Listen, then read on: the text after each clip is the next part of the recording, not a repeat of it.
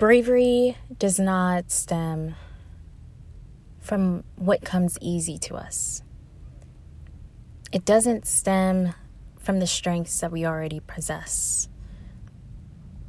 Instead, bravery comes when we learn how to face our fears, and when we take those scary but necessary risks of life. Constantly, the mockingbird sang its melody off course. They mimicked the blue jay and looked to the lions to learn a roar.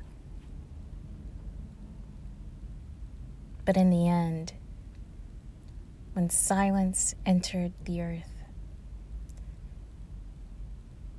they sounded with their own voice. And that's when beauty was orchestrated.